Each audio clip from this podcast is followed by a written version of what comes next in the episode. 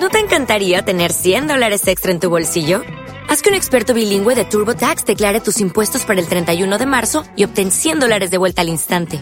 Porque no importa cuáles hayan sido tus logros del año pasado, TurboTax hace que cuenten. Obtén 100 dólares de vuelta y tus impuestos con 100% de precisión. Solo con Intuit TurboTax. Debes declarar para el 31 de marzo. Crédito solo aplicable al costo de la presentación federal con TurboTax Full Service. Oferta sujeta a cambios o cancelación en cualquier momento.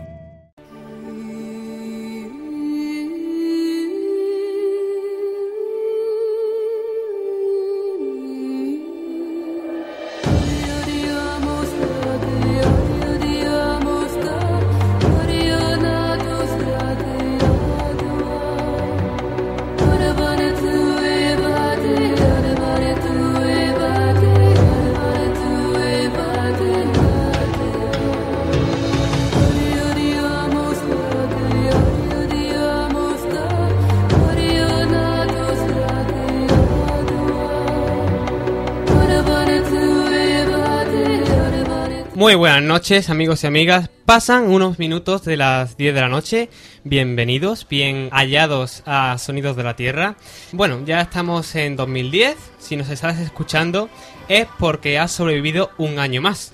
Desde este programa te felicitamos y te damos la enhorabuena. Aunque sirva de poco, ya solamente falta un año para el fin del mundo. Lo predijeron los mayas y ya hay hasta una superproducción en la que explican el desarrollo de la extinción de los humanos en el año 2012. Así que, compañeros de la facultad, que estudiáis para los exámenes de febrero, no sigáis, no sirve de nada. Eh, aprovechad el tiempo jugando con vuestros regalos de, Reyes. Y hablando de, de regalos de Reyes, mm, creo que aquí han pasado por Sonido de la Tierra y se han portado bastante bien. Empezando por Álvaro, que lo tengo aquí hoy en el estudio. Hola, ¿qué pasa conmigo? ¿Qué te han traído los Reyes? Ah, ¿qué era eso? Sí. Pues lo típico, unos libros del Capitán a la Triste que me faltaban, ropa, Qué dinero... clásico, ¿eh?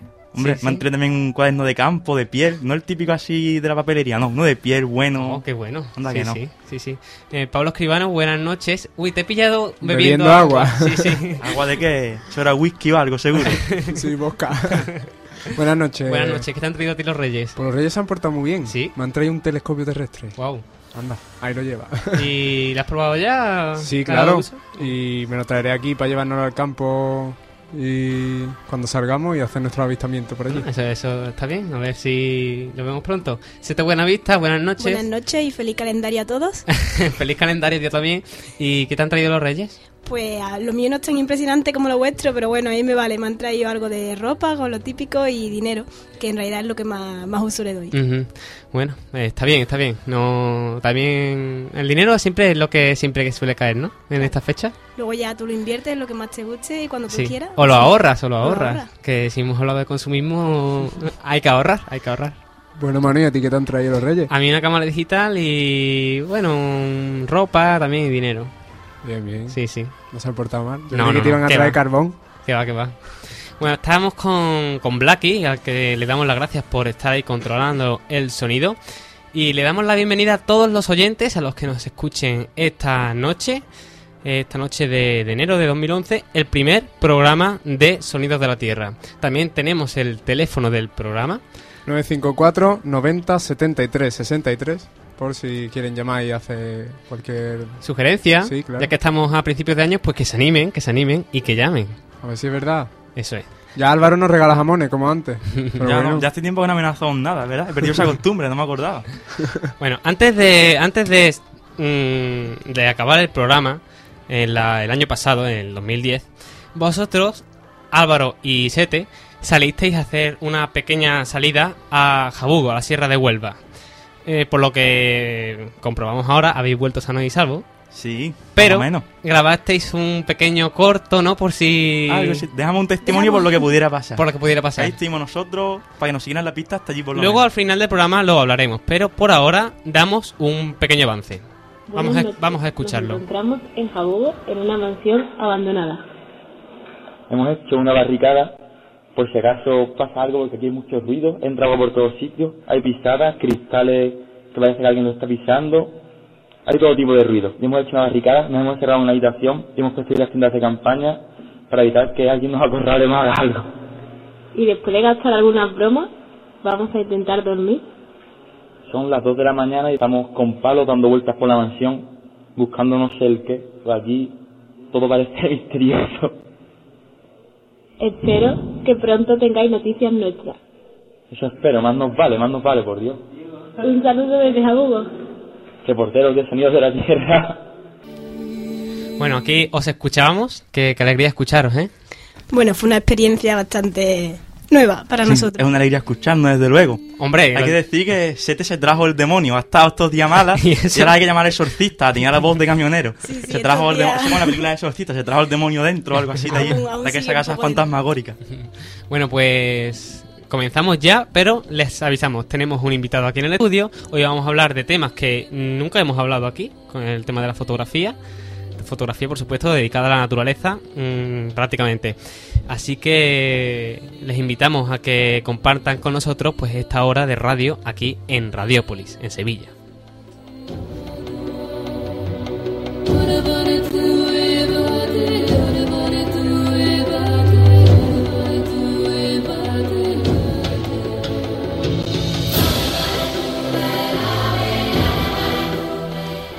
Pablo, como siempre, empezamos con nuestra denuncia de la semana. Eso no ha cambiado y nunca, Claro. no creo que cambie, ¿no? No, no, no cambiará.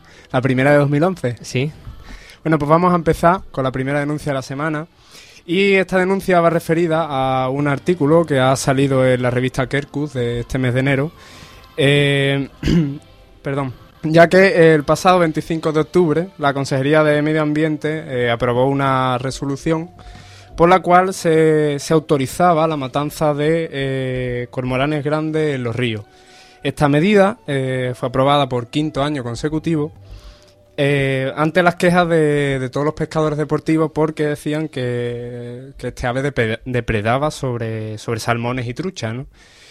Mm, es una noticia un poco indignante ya que el cormorán no es una especie cinegética, que para los que no sepan lo que es, son todas esas especies que, por la cual se permite su, su caza o su pesca. Pero claro, eh, también hay que decir que los salmones, por ejemplo, eh, solo representan un pequeño porcentaje en la dieta de esta especie, por lo tanto, tampoco es que sea un que les esté, bueno, digo yo que tampoco les estará molestando tanto a estos pescadores. Bueno, para ello tenemos al otro lado del teléfono a Fructuoso Pontigo, que es portavoz de la Coordinadora Ecologista de Asturias y fue el que hizo este artículo. Buenas noches, Fructuoso. Buenas noches. Bueno, bienvenido a Sonidos de la Tierra. Bueno, gracias. Eh, ante esto, eh, usted fue el que, el que hizo este artículo. ¿Qué es lo que tiene que decir sobre ello a todos nuestros oyentes? Bueno, mm, desgraciadamente las administraciones la mayoría de las veces ante un problema no ofrecen una solución, sino que lo que intentan es quitarse del medio el problema, ¿no? ¿Qué ocurre? Eh, en los últimos años, eh, en Asturias, como otros lugares, me imagino, del mundo, y también os pasará en Andalucía y en otros sitios, pues las capturas de los peces eh, ha ido en disminución en los ríos, ¿no? Por muchas razones que, bueno, sería largo, pero bueno, podríamos estar en ellas. Y los pescadores, pues en vez de entrar a discutir cuáles, hasta dónde ellos son responsables por ese número tan abismal de licencias, pues han intentado buscar otros culpables y no mirar para ellos y pues han considerado que la fauna salvaje es un competidor desleal con ellos, ¿no? Bueno, y en el Consejo de pues de pesca es habitual las críticas pues a la situación de del cormorán, de la garza, de la nutria, especies estas dos últimas que están protegidas y que han tenido una leve recuperación de los ríos, ¿no? Y cuya dieta, pues como el cormorán grande, es, es en este caso los peces de los ríos. ¿Qué ha ocurrido? Que el caso del cormorán grande, pues lo han utilizado como un poco de bandera, porque Sí. es una especie que no está protegida, ¿m?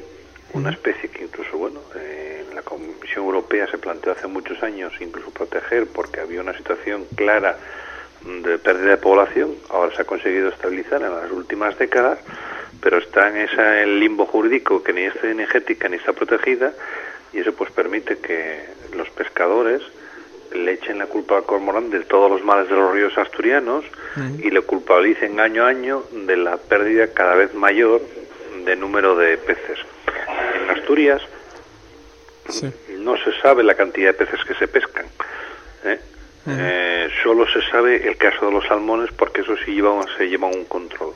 Claro. Entonces, bueno, hemos visto en estos últimos años una, una disminución cada vez más grande del número de salmones, siendo el año pasado el año que menos se pescó nunca en la historia mm, asturiana, pero ellos siguen intentando echar un poco la culpa al mito del cormorán ¿eh? y bueno, pues hacen correr por ahí bulos de fotos con un cormorán con tres truchas gigantescas que ni siquiera le cogen el estómago, pero bueno, ellos le pintan ahí el cormorán abierto con tres truchas que le llegan justo hasta la boca y que acaban al intestino, como, como si el cormorán pues se las tragara y tuviera ahí una nevera en vez de un aparato digestivo, ¿no? Y en esa línea, bueno, pues lo que venimos eh, denunciando los, pues, los grupos ecologistas y ornitólogos de Asturias es el disparate que supone esta práctica de decir en el Consejo de la Pesca que no hay datos reales de que el cormorán sea un peligro, pero a pesar de ello se cede y se acepta las presiones de los, eh, de los en este caso, pescadores cazadores, digamos, y se permite la caza de un número significativo de especies, porque además, si estamos hablando que en Asturias hay un número más o menos estable de unos 1.500 ejemplares en los ríos asturianos, eh, se viene permitiendo la muerte de 250 teóricos, pero siempre son mucho más. Un ejemplo, por ejemplo, es el río Navia. En el río Navia se autorizó la muerte de 5 el año pasado y se recogieron en las playas 15. Entonces, claro, mm, eso da una idea de, que cómo, cómo se practica esto de... Ellos contabilizan los animales que recogen. Claro, muchas veces un cormorán en un río, tú le disparas, pero primero no sabes si lo has herido. Pero bueno, puede que el animal al final se muera, o puede que no lo recojas. Si no lo recojas, no lo contabilizas, con lo cual matan otro. Con lo cual, el número de ejemplares que todos los años se acaban batiendo es mucho más que que se protege. ¿Qué estamos viendo?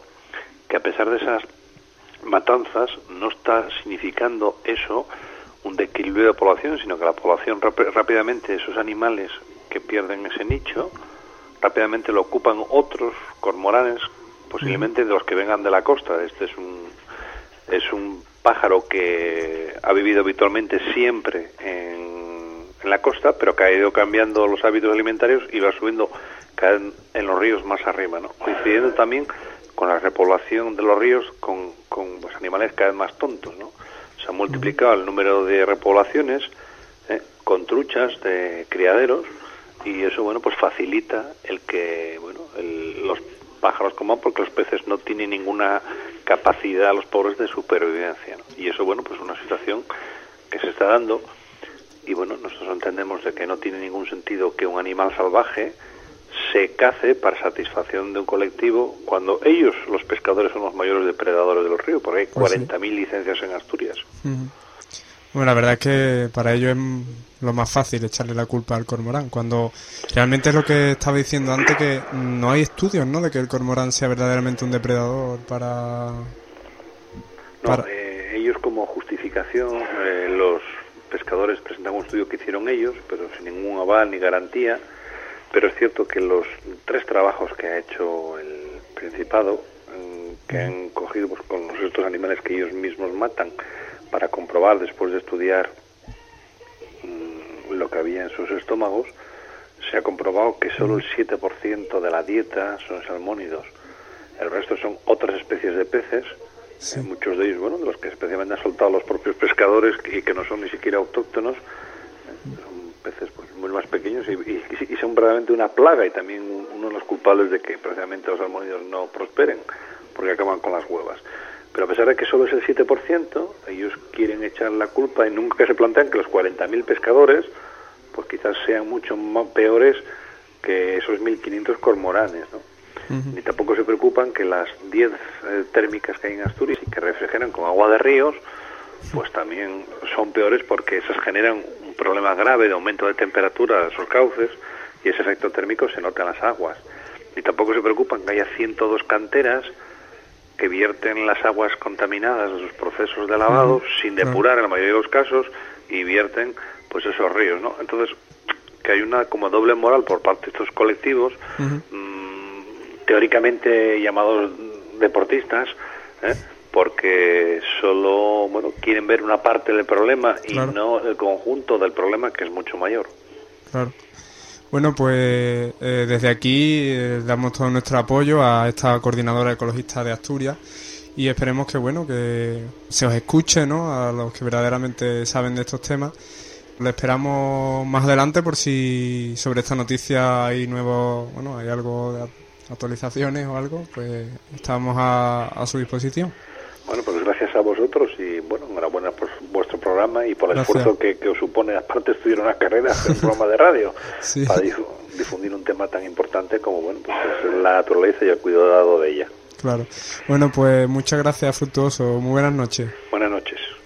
Nosotros, como les avanzamos ya hace un momento, tenemos un invitado en este programa. Vamos a eh, ofrecerles a los oyentes una entrevista, pero eso será dentro de un minuto. ¿Conoces el barco de Darwin? Es el blog de la biblioteca de la Facultad de Biología donde investigadores, profesores y alumnos compartimos experiencias investigadoras y personales. Información sobre nuevos recursos electrónicos, sobre formación, actividades culturales, congresos. Navega y participa en el barco de Darwin si quieres hacernos recomendaciones de libros, películas, documentales que te resulten interesantes para tenerlos en nuestra biblioteca. Recuerda, elbarcodedarwin.com.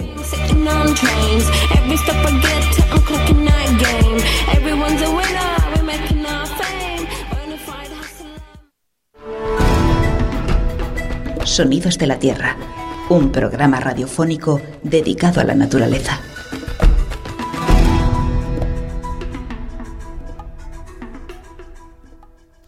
Hoy nos acompaña nuestro amigo Jim, que, al que muchos conocerán por las fotos del 20 del Facebook, que rellenan nuestro el 20 del programa, las fotos tan bonitas de animales, la persona de la que tantas veces hablamos, que nos acompañan tantas aventuras por ahí viendo animales, pues hoy está aquí con nosotros. Jim, buenas, Buenas noches. noches. Buenas noches, ¿qué tal? ¿Qué pasa?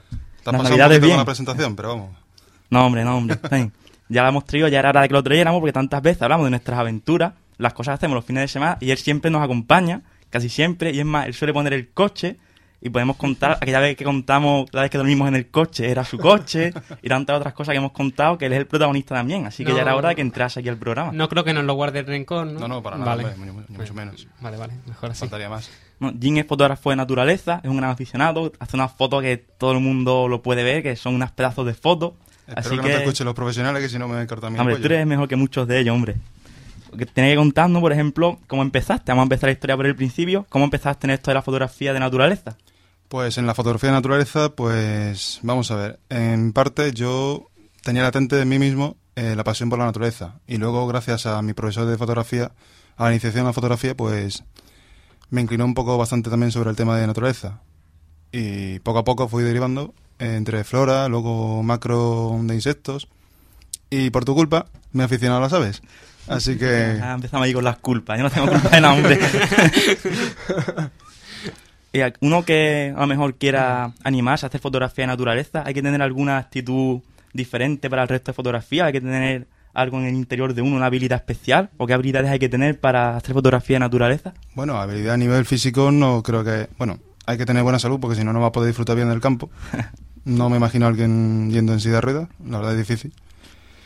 Eh, sobre todo hay que tener, digamos, bastante ánimo moral. En la fotografía de naturaleza es, la- es uno de los tipos de fotografía que menos recompensa da a nivel económico y, y a nivel también de, de reconocimiento de los que menos da. Entonces tienes que sacrificarte para conseguir la foto que tú quieras para disfrutarlo tú mismo con tus amigos. Supongo yo que una buena dosis de paciencia también será necesaria Por a la hora de fotografiar aves, insectos. Pero la, la paciencia es la, una de las claves para todo tipo de fotografía. Es lo más importante. Bueno, una de las cosas más, más importantes que hay. No, Jim tiene un truco que es disfrazarse de monstruo del pantano y salir corriendo por medio de los arrozales detrás de los pájaros. Y luego dice que si se asustan. Eso. El día, el día que hizo eso, Álvaro, yo me reí como nunca, como nunca hombre, me es había que te veía una persona con una tela verde corriendo por medio del campo. Era normal que, que nos riéramos, hombre. Bueno, vosotros reísteis y también los pájaros, porque salían volando, así que no fuisteis los únicos. Mm. Bueno, mm, dentro del el montón de fotos que habrás hecho a lo largo de tantos años, ¿habrá alguna que sea tu favorita o que tú digas, esta es la mejor que me ha salido, la que más me costó? O algo así. Pues mira, a nivel compositivo, una de las que hice hace poco tiempo relativamente fue de una mariposa que se llama Aricia cramera, que me resultó bastante difícil encontrar en esas condiciones, con esa pose y con la sala desplegada. Con la luz tan ambiental tan bonita que había, pues la verdad que fue una suerte encontrármela en, ese, en esa pose. Bueno, yo también tengo que decir que Jim no ha estudiado biología, pero sabe casi como nosotros, vamos, cuando hemos salido al campo muchas veces sabe hasta más que nosotros, No, ¿eh? no, mucho menos, para nada. Entonces, bueno, tú eres especialista en macro, ¿no? Sí, por así pero decirlo. ¿hay alguna foto de insecto de macro que ahora mismo sea la que quieras buscar o alguna especie en concreto? Ah, Bueno, especie ya supongo que será más difícil, pero Sí, sí, claro. ¿hay alguna foto que quieras buscar ahora mismo que tengas en mente o con Mm. alguna planta, alguna combinación? Pues mira, llevo un cierto tiempo persiguiendo una imagen que ronda por mi cabeza desde que vi que, que era re- realizable. Es fotografiar una mariposa vo- volando, mm, digamos, aterrizando sobre una flor y pillarla en vuelo. Esa es una de mis metas de- para este año. A ver si lo consigo. Y digo yo, ¿cómo, cómo, o sea, tendrás que esperar mucho tiempo sobre la flor, ¿no? Sí, sí, por ¿Cómo se hace la, la fotografía? Digamos, tienes que encontrar el, el hábitat por donde se suele mover ese tipo de, de mariposas, o bien esa o bien otra, pues estar ahí esperando horas y horas, e incluso si no te sale hoy, pues vuelves otro día, mm, más o menos te estudias las horas por donde, cuando suelen ir a libar y quedarte ahí esperando. Preparar el equipo y luego esperar el momento, porque si no, no queda otra, la verdad. Paciencia ante todo, como ha dicho Sete. Y cuando mm, tú vas a hacer fotografía, ¿qué es lo que más te fija? Que sea una especie muy difícil de conseguir en el paisaje, en los colores, en el fondo. Hombre, lo más importante es la luz que incide sobre el paraje, ¿no? Eh, hay dos, dos momentos de luz clave, que es el amanecer y el atardecer, que son las luces más bonitas que existen todo el día. Y luego, dependiendo del tipo de especie, eh, por ejemplo, no es lo mismo fotografiar una paloma o una goeta que fotografiar una garza real o una garza imperial, como tú bien sabes. No es lo mismo un gorrión que un abejaruco. Digo, No. un, abejaruco, un martín pescador. Eh, Tú con los abejarucos tienes un poco de fijación, ¿eh? Sí, que sí, siempre tienes la sesión, te cuesta, te cuesta a ti Me- pillarlo, ¿no? Es que me cae la espina, no, no lo he pillado. No se queda quieto, ¿no? Para hacerle No, la no, foto. Ni mucho menos. Son tan escurridizos los... Y dentro de todos los seres vivos que hay, ¿qué, ¿cuál es para ti lo más difícil de fotografiar? ¿Animales? ¿Musgos? ¿Hongos? Hombre, con diferencia los animales. Son los más difíciles de controlar porque son tan impredecibles y tan rápidos que es dificilísimo pillarle un momento adecuado con No, contrastando mejor- con un entorno bonito. Otros grupos, a lo mejor los hongos, cuando hicimos nosotros fotos en los arcos locales, eso a lo mejor entraña más dificultades, pero porque hay que saber a lo mejor más de técnica, más que Claro. encontrar los hongos, ¿no? Eso ya solamente dificultad técnica y un poco de imaginación de uno mismo también. Y poco más. Pero con los animales es tan impredecible que... También es verdad que muchas veces cuando vamos con el- por el campo con Jin, cuando aparece una mariposa, Jin desaparece. O sea, de pronto estamos hablando con Jin y es, bueno, Jin, sí, no sé, Jin, Jin, y Jin ha salido corriendo detrás de la mariposa y de pronto te lo ves quieto, esperando y de pronto, claro, de pronto la mariposa se va y viene, bueno, pues no, no así esta vez. No, sí que es No, verdad doy que... fe, doy fe. Y lo de llevarse media hora, 40 minutos, tirando en el suelo para hacerle la foto a una mariposa. O a lo mejor está nosotros viendo aves y él centrarse en una mariposa.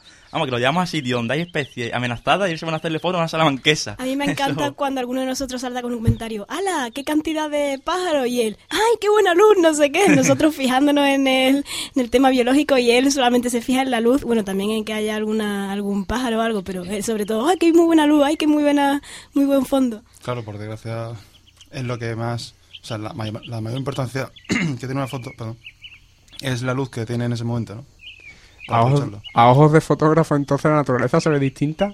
O sea, que tú cuando sales al campo, bueno, nosotros nos podremos a buscar a lo mejor alguna especie que queramos reconocer, pero tú vas buscando alguna foto en concreto, o se te van viniendo a la mente alguna algunos paisajes o alguna fotografía que quieras hacer. Bueno, si, eso si fuera para paisajes, tendría que ir mucho más intencionado a buscar el momento determinado, en un ángulo determinado y un, un motivo. Pero al ser con insectos y con animales, pues es más ir a, a la suerte, ¿no? A ver lo que te encuentras y aprovechar lo que puedas. Y para eso dispones de, la, de los conocimientos de técnica que has adquirido a lo largo de del tiempo que has estudiado fotografía, para aprovechar al máximo ese momento tan efímero que tienes ante, ante ese momento. Esa puerta que ha abierto Pablo es interesante porque a veces yo pienso, los fotógrafos, a lo mejor tú estás en el sofá sentado en tu casa tú estás ima- imaginándote fotos diciendo, ay, pues quiero hacer una foto de tal cosa con esta luz en esta época del año o tú vas al campo y lo que venga vino. Claro, claro. Tú te vas a, a encontrarte con lo que con lo que te ofrezca la naturaleza. ¿Y qué sitio crees tú así muy interesante para un fotógrafo por aquí cerquita? Por si a alguien también le gusta o quiere animarse Hombre, la dehesa de abajo es un sitio muy, muy, muy interesante. para aves. Para aves y para, para insectos también. La dehesa de abajo, que para el que no esté, no se encuentre aquí en la provincia de Sevilla, pues se encuentra cerca también, muy cerca de Cañada de los Pájaros, cerca también de Isla Mayor, para que más o menos el oyente que esté escuchando pueda situarse. pasando por la del río. Sí. Es un- una especie de laguna. También tiene un paseíto en, en que, que en primavera anidan muchos milanos, muchas cigüeñas. Es un sitio. Nosotros vamos mucho porque cogemos cerca. Si tienes un ratito, vas allí, no vas allá a otro sitio que esté más lejos. Si tienes un ratito por la tarde. En, la Pablo de la Vire también. Exacto, ahí hay muchísimas flores para que uno que quiera empezar en la fotografía, pues practicar tranquilamente ahí. Y hay muchísimo terreno, mucho tipo de flores y, en fin, es un buen lugar para, para practicar la técnica fotográfica. Y alguien que quiera iniciarse, a un chaval, a un niño que tenga interés, tenga esa curiosidad.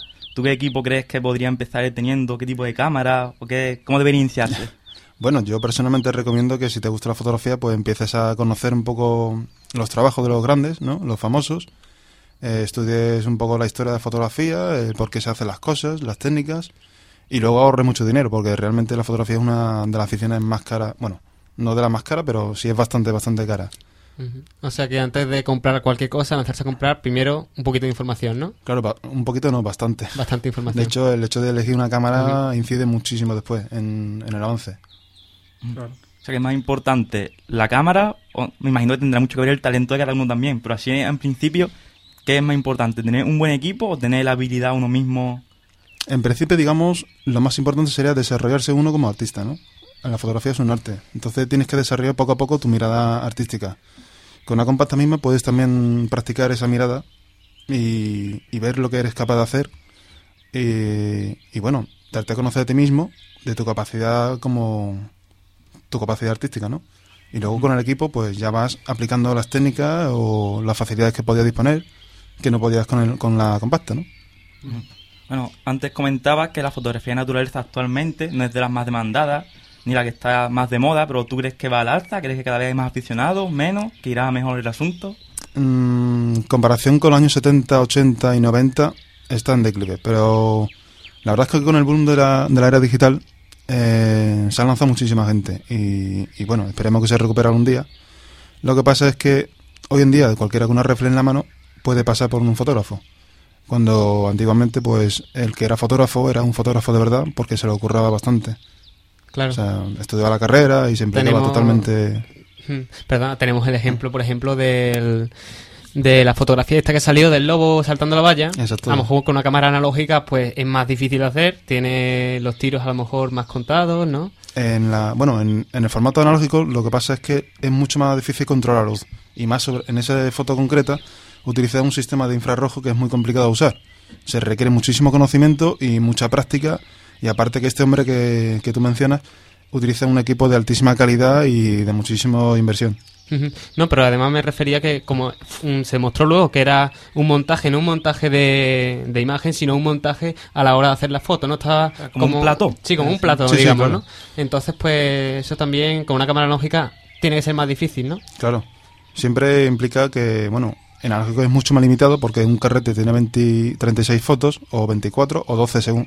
Este hombre utilizaba un formato medio, que eran 12 fotogramas por carrete, lo cual su toma durante una noche era mucho más limitada que una digital, que tú puedes lanzar cientos y cientos. Y el tema del internet, o sea, la difusión vía internet, mm, ¿estás teniendo mm, problemas? eh, El tema del copyright o... Sí, eso pasa con mucha gente, que muchas páginas eh, abusan de que hay hoy en día tantísima oferta de, de fotografía de todo tipo, porque hay tantísima gente volcada en la fotografía que ofrece sus fotos de manera gratuita, que la aprovechan para comercial- comercializarlas y luego eh, no con retribuir para nada al, al autor, ni siquiera mencionarlo, cuando antiguamente eso estaba protegido y estaba pagado. Ahora está mm, más descontrolado, ¿no? Sí, sí, es que hay muchísimo material en, en oferta, vamos. Eh, Bueno. Entre los fotógrafos en internet, eh, a ver cómo lo digo. ¿Os ayudáis unos a otros? ¿Decir sitios interesantes donde hay tal muy interesante para fotografiar? ¿O os guardáis para vosotros lo, lo bueno? ¿O intentáis haceros cosas malas unos a otros? ¿vale? Hombre, creo que eso, el concepto de compartir las cosas siempre es entre amigos, ¿no? Porque a alguien que no conoces no le va a ofrecer la, la oportunidad de conocer un sitio que a lo mejor para ti es un lugar privilegiado y también puede poner en ame- en amenazas. No todos los fotógrafos respetan la naturaleza, ni respetan los animales, ni el ambiente donde viven. Perdón. Y entonces, pues, si a ti te gusta la naturaleza y tú lo amas, lo amas y lo respetas, te gustaría que otros fuera, hicieran lo mismo. Entonces, para protegerlo, se lo ofreces solamente a tus amigos, a quien, a quien confías, confías y crees que no va, no va a afectarle para nada. Hay, abundantes foros por internet de fotografía, a lo mejor. Sí, sí, hay muchos, hay muchos. Eh, de naturaleza, sobre todo, destacaría Fotonatura, que es la comunidad más grande de habla hispana de, de fotografía de naturaleza. Luego está Mirada Natural, que es la segunda. Y bueno, hay, hay algunos subforos más que son de cada comunidad y tal. Mm, Y ya para ir acabando, ¿eh? podríamos contar alguna anécdota que hayas tenido haciendo fotos. Uf, así a bote pronto. Yo me acuerdo alguna contigo, pero cuéntalas tú alguna que tú creas también. bueno, da- dame pie a alguna porque si no, Lo que nos me pasó en Doñana de noche una vez. Ah, bueno. Para ahí no estaba yo solo, hombre. Ahí estabas tú, David y yo. Los tres. Los tres. y ya está, no cuenten más. Yo no vi a más nadie, vamos, Claro. como era un fantasma, ya no sé. Pero esa noche yo no hice foto apenas, vamos. Yo no hice, de hecho, no recuerdo haber hecho ni una foto. ¿Fuiste vosotros? Bueno, pero es anécdota a lo mejor de- del De día de momento, campo, ¿no? De- día- claro, del campo. Por la mañana fue la- cuando te pusiste con la salamanquesa. Vimos bastantes cosas. Luego nos paró la Guardia Civil de noche unas cuantas veces. Claro, re- registrando ahí la maleta, el maletero del coche. Hasta la funda de la guitarra, pusieron una metralleta yo qué sé qué era. Son tantas cosas que nos han pasado. O ahí. también una de las veces cuando se nos cruzó un zorro y después desapareció literalmente Sí, sí, el zorro. eso fue increíble. Paramos el coche y no, No. había podido salir por otro lado y Claro. no había manera de encontrar zorro. ¿Cómo se puede esconder zorro en una plantación de arroz? Es imposible, no se puede haber escondido. Igual se ahogó, buceó, yo qué sé qué pasó al zorro. Seguramente buceó. La verdad es que en el campo uno se lo pasa muy bien. Se vive muchísimas anécdotas, te hartas de reír, se disfruta muchísimo descubriendo animales y plantas. Y además nosotros aprendemos de lo que de lo que damos en nuestra carrera, vamos, lo llevamos a la práctica, como quien dice. Y también es muy relajante el salir al campo. Respira Sí, sí. aire puro, hace Sí. deporte. A veces te encuentras cazadores también. Hay que compartir el campo con gente que a veces no dan ganas de compartirlo. Bueno. Jim, si hay alguien que, te esté- que nos esté escuchando, que seguro, y quiera eh, entrar en, la, en tu página para ver tus fotografías, ¿cuál sería la dirección? Pues yo no se lo recomiendo porque no soy el mejor ejemplar para ello. Pero bueno. Hombre, ¿cómo que no? Si estamos aquí en la radio hablando de tus fotografías, ¿cómo no va a ser tus fotografías las mejores? Si a otra gente le encantan tus fotos, se quedan todos, vamos, todos están emocionados todo el día con tus fotos. No, no, sí, sí. Damos, Pues, damos fe. eh, bueno, antes solía colgar las fotos en Flickr, pero Flickr resulta que es una de esas plataformas que trafica con, con otras empresas que venden Sí. las fotos para, para luego ser utilizadas como fondo de pantalla sin, sin mencionar siquiera a los autores. Pues he dejado de, de subirlas mucho. Y ahora mismo, pues de vez en cuando contribuyo en Fotonatura, en Mirada Natural y, y en Caborian, que es un foro de naturaleza bastante exigente. Pero si quisieran encontrarte directamente, una, ¿hay una dirección en internet o...? El 20 de él y ya está. Sí, mira, esa sería la Lo, manera más lo que pasa es que el 20 eh, tienes que registrarte en 20 para ver las fotos y... Bueno, yo, Es más cerrado, si ¿no? pones tu nombre en el Google, yo lo he dicho antes, yo te he encontrado. Yo he puesto tu nombre vamos y a probar, vamos a meter aquí... Es que tenemos el ordenador, ¿no? ¿Lo Claro, probamos? prueba, prueba. Venga, a ver, metemos Sí es Liang. Liang con G, Sí, Jin con J. Con Joto. Ah, mira, Fotonatura Liang Jin, vale, pues sale directamente. Claro, Google. Liang con G, Jin. Pero que conste con que, que, que el tío este feo de las gafas que sale en la imagen este no soy yo, ¿eh? que me da mucho coraje porque no he intentado... No, no. Y, oye, ¿por qué le he hecho sale a este tío? Pero no. bueno, bueno. Bueno, no- bueno, pues de todas formas nuestros oyentes se podrán meter y si no, si nos da tu permiso, pues podemos poner alguna foto en nuestra página Sí, también. sí, claro, hombre, sin problema. De hecho, yo, vamos, para mí es un grandísimo placer compartir con vosotros mi afición. Claro. Vosotros complementáis mi, mi afición. Sí que es cierto y son fotos muy interesantes, vamos, muchos de los oyentes ya las conocen y los que no pues ya las conocerán. Bueno, Jim, vamos a ir acabando ya, ¿vale? Por supuesto, estás invitado cuando quieras a llamarnos, a venir con nosotros otra vez. Perfecto. Y te voy a decir una cosa. Voy a hablar yo luego de un tema que me toca a mí hoy, que te va a animar, nos va a animar a todos para futuras excursiones, ¿eh? Para la primavera. Jin, mm, decirte que ha sido un placer tenerte aquí. Tienes Igualmente. una bonita voz de radio. Por si algún día quieres ampliar tus horizontes y venir tra- y Pues mira, trabajar en la radio, tienes una bonita voz de radio. Y decirte, ¿te gusta Michael Jackson? Sí, claro. pues vamos a ¿no? escucharlo ahora y también se la dedicamos a todos los oyentes que nos estén escuchando.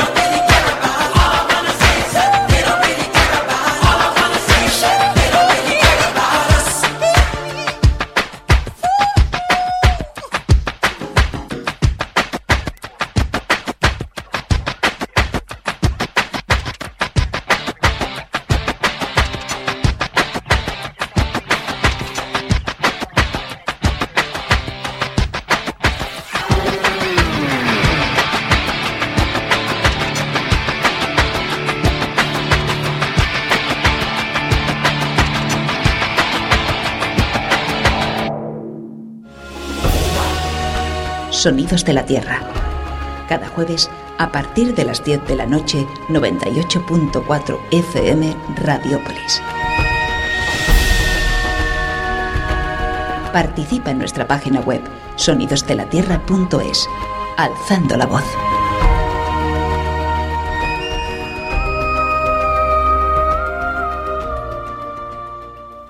Después de escuchar esta canción de Michael Jackson, muy, muy buena, por cierto, de They Don't Care About Us, ellos no quieren saber nada de nosotros, es dedicada a la gente, a los que no tienen voz, a los pobres de la tierra, ¿no? Que a todas aquellas personas, a, toda- a todos aquellos gobiernos que no quieren saber nada de ellos. Muy buena canción. Yo Sí. les pido a los oyentes que busquen la traducción y, bueno, o los que sepan inglés, claro. Que sí, que habla mucha gente. Ujú. Bueno, muy, muy buen acierto aquí en el programa. Eh, Álvaro ya está preparado para traernos la sección de biología. Vamos a escuchar la sintonía, esa que tenemos tan bonita.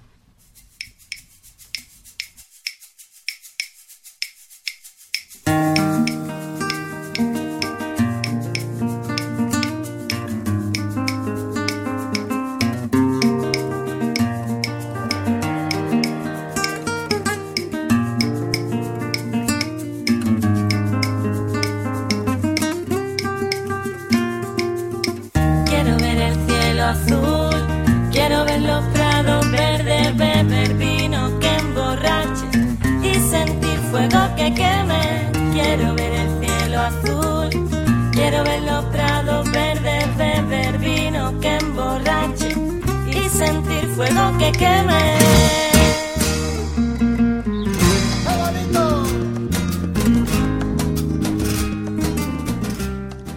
Hoy voy a hablar de un ecosistema que a mi juicio es el más infravalorado que tenemos en España. Porque aquí tenemos un problema que es la desertización. Aparte, estamos perdiendo muchas áreas naturales. Pero no se debe confundir con algo que es que en este, sin ir más lejos, en Sevilla y en general en todo este país tenemos áreas que por su propia naturaleza son áridas, son pedregosas, son estepas naturales, páramos, praderas, que son sitios sin árboles. Aunque realmente la gente siempre relaciona la belleza, la biodiversidad y la naturaleza pura y dura con lo verde, con los árboles, grandes bosques. Y sí, claro que sí, yo no voy a decir que estén mal los bosques ni muchísimo menos, no se trata de eso. Pero también es verdad que hay muchos sitios que son estepas por su propia naturaleza, no dan para más, y se está forzando y se están reforestando sin ser lugares que tienen esa naturaleza. Sobre todo se está reforestando con muchísimo pino, muchísimas comarcas que no deben hacerse eso. Son estepas que además tienen un montón de especies adaptadas a ese tipo de vida y que no pueden vivir en otro tipo de hábitat que no sean esos claros, esas áreas despejadas. Tenemos, por ejemplo, en Canarias, por la parte de Fuerteventura, varias especies que están muy amenazadas por esta causa, por esta pérdida de hábitat y no pueden vivir en otro hábitat. La terrera marismeña, por ejemplo, la uvara canaria, el corredor sahariano. Y aquí en la península tenemos otro montón de especies propias de ese tipo de hábitat y que la gente no suele reparar en ellas. Es algo extraño porque son especies que al fotógrafo de naturaleza, al naturalista, estoy seguro de que un- una jornada en las estepas perfectamente le puede ser satisfactoria y puede ver un montón de especies, la más de bonitas e interesantes. Por ejemplo, por decir las más características, se pueden ver la alondra ricotí, la ganga ibérica, el cernícalo, el mochuelo, la butarda y el sisón. La butarda quizá es la más emblemática. Es una especie que ya con esto ya convenceré allí. Tenemos que ir a verla en, Navi- en Navidad, iba a decir yo. No quedan hasta Navidad. En primavera, cuando está en celo, que parecen bolas de algodón enormes, se ponen preciosas. Y las hay aquí en Sevilla, en Osuna, en Estepa, en esa parte. Hay áreas que, que son estepas naturales, las que estoy defendiendo hoy, y están todas estas especies. Hay luchos cenizo, taravilla, trigueros, codornices, perdices, hilgueros, gorriones molineros, alcaravanes, un montón de especies de aves y por supuesto las de reptiles y las de insectos y las de plantas como el esparto, una planta que se ha usado siempre para- muchísimas cosas y que actualmente ya se está perdiendo también, que como he dicho antes, son propias de este tipo de hábitat, que son las estepas, y no pueden vivir en otro tipo de hábitat.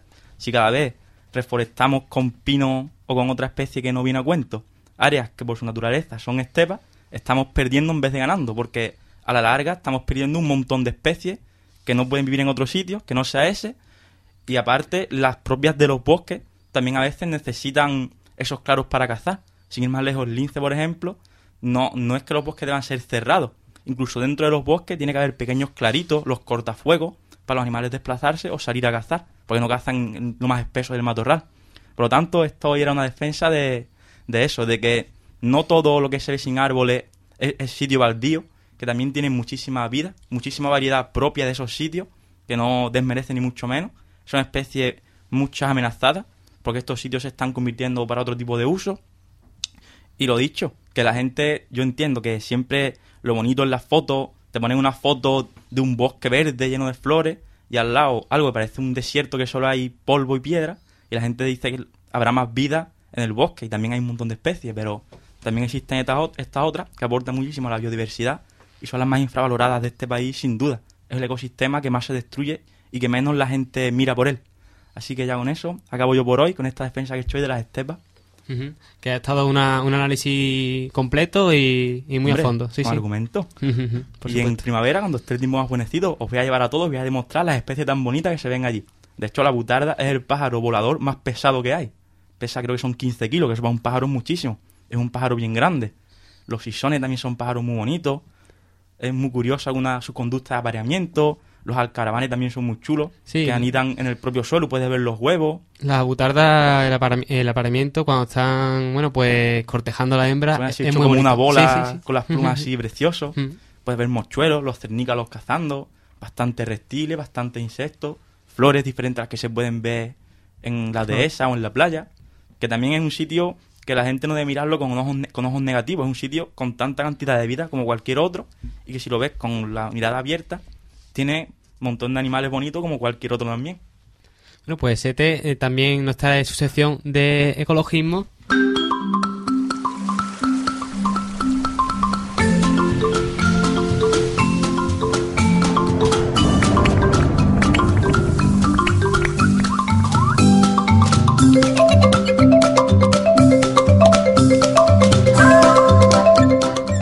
Esta noche yo quería hacer una, una última vista atrás este año 2010 respecto a lo que a biodiversidad se refiere, ya que como todos sabéis este año pasado ha sido el año internacional de la biodiversidad.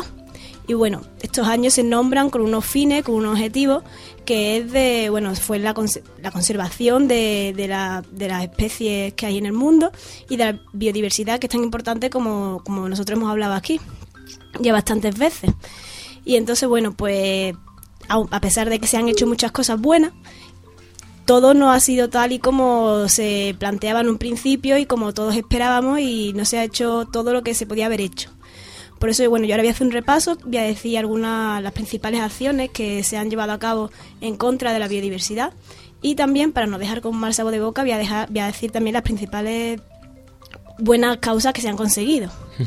Bueno, pues bueno, comenzando con, con las acciones en contra, las más importantes entre ellas son, pues, por ejemplo, el Ministerio de Medio Ambiente y de Medio Rural y Marítimo, MAR, no ha aprobado el Plan Estratégico Estatal de Patrimonio Natural y de Biodiversidad. Tampoco, tampoco ha aprobado el nuevo catálogo de especies amenazadas con criterios científicos que incluyan todas las especies que realmente están amenazadas y que requieren unas medidas de gestión urgentes para, para evitar su extinción. Tampoco el catálogo español de especies exóticas invasoras. Esto va a ser una lista de tampoco, porque son acciones negativas.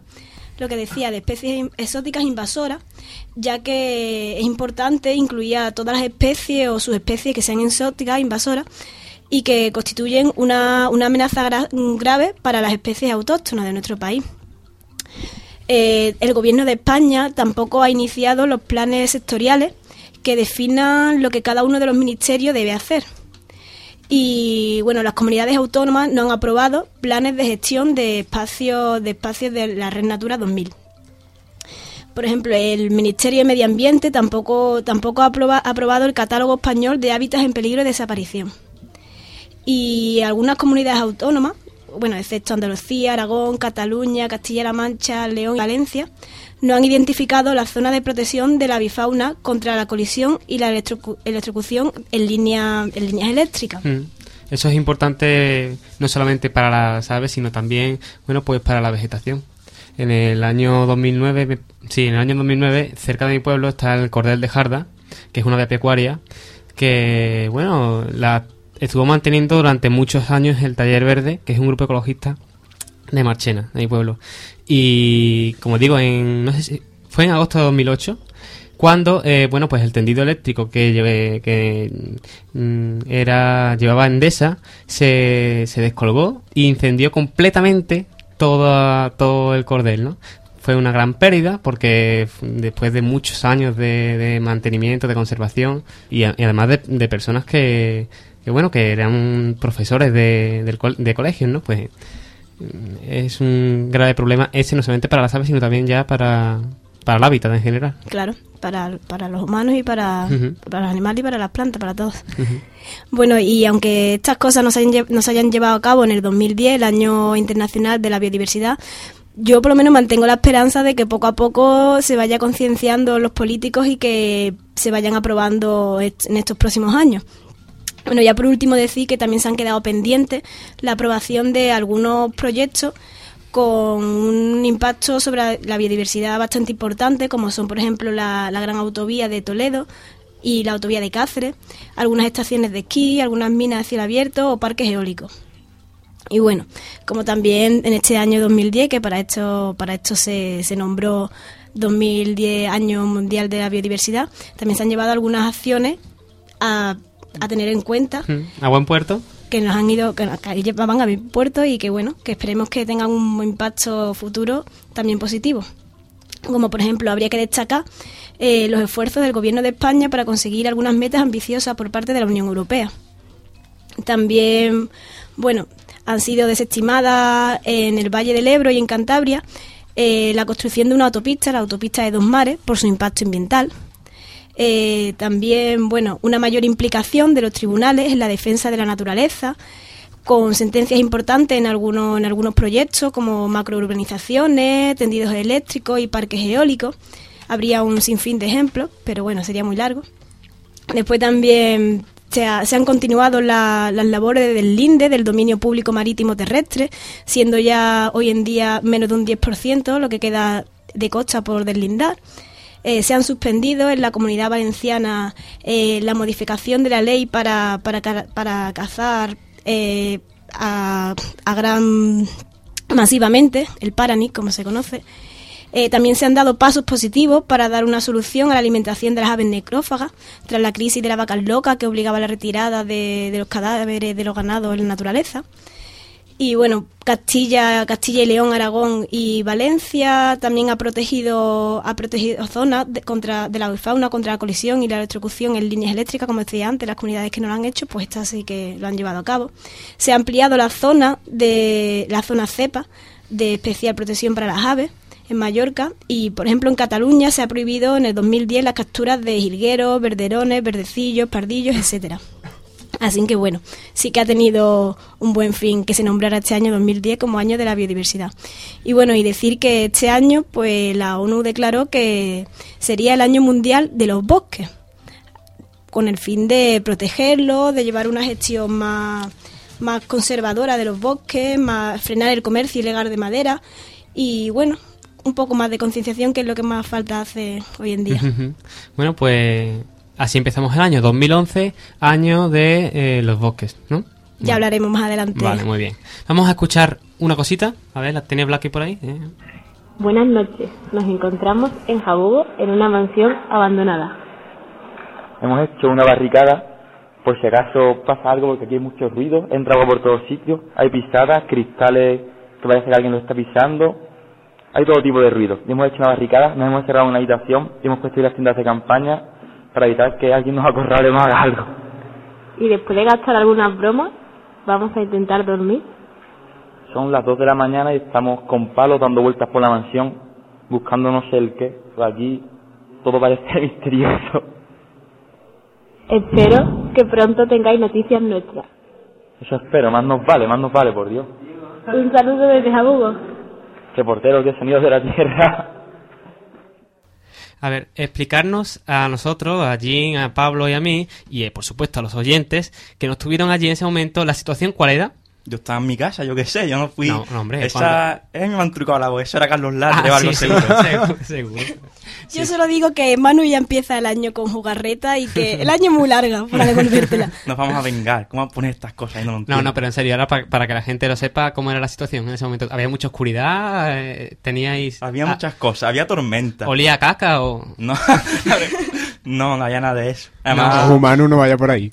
no, sí que es verdad que por la mañana había alguna cabra por ahí por medio de aquel sitio. Pero en verdad no pasa nada. Para mi sorpresa no había ni lechuzas tampoco. Yo es que últimamente me fijo mucho en las Bueno, lechuzas. la verdad es no que la hay nada. noche fue demasiado lluviosa y tormentosa y Sí, creo los que rayos, estarían sí. bien resguardadas. Pero nosotros hicimos una empalizada. Vamos, que atrancamos la puerta con palos y todo.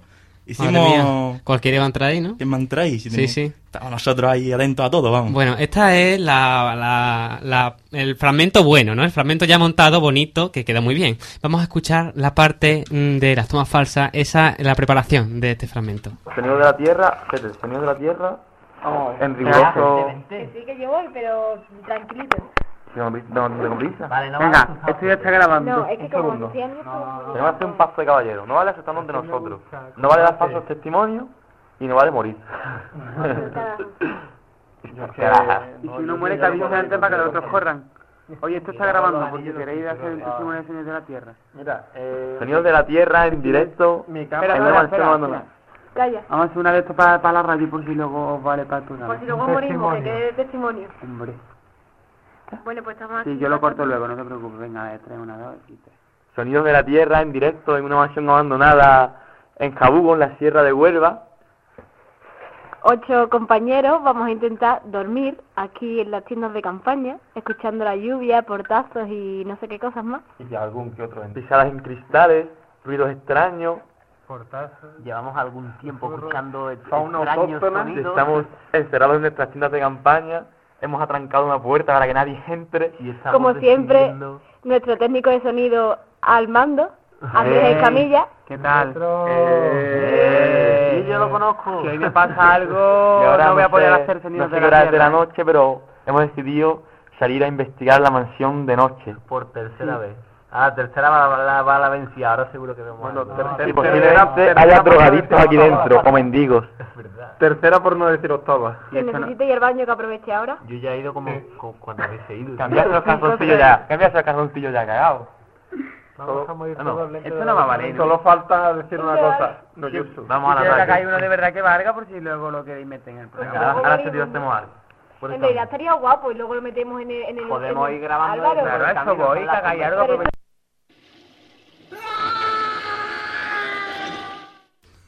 Esto, esto- bueno, este, este último grito no estaba, no estaba dentro de- del fragmento. Ha sido Sete, ¿no? La que ha gritado. Así se ve, te la que ha gritado aquí en el estudio. Yo solo digo que ya te la devolveremos, Manu. Hombre, si crees que todo va a ser florecita y alegría, pues no, Ah, no, no, no. Te vas a secuestrar un día y te vas a soltar en un sitio abandonado lleno de yonki o algo. Te vas a enterar. Te vas a enterar. O de cosas peores. Te vas a enterar. Bueno, ya, ya me adaptaré, ya me Debo decir adaptaré. una cosa, que al día siguiente fuimos a otro sitio que está aquí en Sevilla. ¿Ah, sí? También Eso no lo sabía yo. Había chota cabra. Claro, es que yo tengo mis secretos de estado que te diré. Ah. Y nos pasaron muchas cosas también. De repente estábamos ahí en un piso, ¿verdad, Seti? Y de repente vemos un fuego allí, había dos tíos con fuego. Y uno tenía un arma, me acuerdo yo. Ya me lo he inventado yo, ya lo he soñado. No, un tío tenía un arma. Yo no lo he soñado. Pero este sería de los que juegan Sí. al... mm, Airsoft paintball, de eso, sí. eso, con pistola de bolita. Pero claro, yo estoy en una casa y de repente veo un, de repente un fuego y dos tíos y uno con una metralleta, aunque sea de mentira. Y yo veo lo que veo, pero eso da un poquito de miedo. Bueno, ya vamos a tener que ir acabando el programa, ¿no? Ya. No nos podemos despedir y a mí esto no se me olvida sin que Jin nos diga, por favor, Eso no vale, Pablo. sonido de la tierra en chino que lo han hecho todos los que han venido aquí en su idioma, por favor. Lo intentaré. No sé si es correcto o no, pero bueno, voy a hacer una traducción literal. ¿Cómo es sonido de la tierra en chino? Oh, Qué bien, qué bien. A ver, otra vez, ¿lo puedes repetir muy rápido así? Eh, bueno, si no... si no- Muy rápido, dice. Más Bueno, rápido, vale. Manu. Ha sido rapidísimo, vamos, ni me he enterado. Bueno, sonidos de la tierra punto es hasta la semana que viene. Portarse bien, ser felices. Nos vemos. Trece pasajeros se quedan en tierra, señores. Trece pasajeros.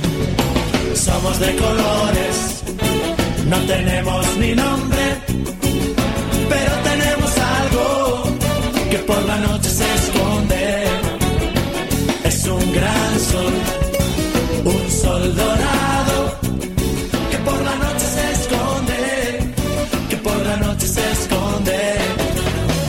Yo aquí no me quedo, quiero darme un baño.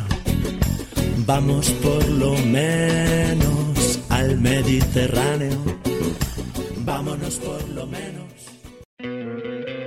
¿No te encantaría tener 100 dólares extra en tu bolsillo? Haz que un experto bilingüe de TurboTax declare tus impuestos para el 31 de marzo y obtén 100 dólares de vuelta al instante. Porque no importa cuáles hayan sido tus logros del año pasado, TurboTax hace que cuenten. Obtén 100 dólares de vuelta y tus impuestos con 100% de precisión. Solo con Intuit TurboTax. Debes declarar para el 31 de marzo. Crédito solo aplicable al costo de la presentación federal con TurboTax Full Service. Oferta sujeta a cambios o cancelación en cualquier momento.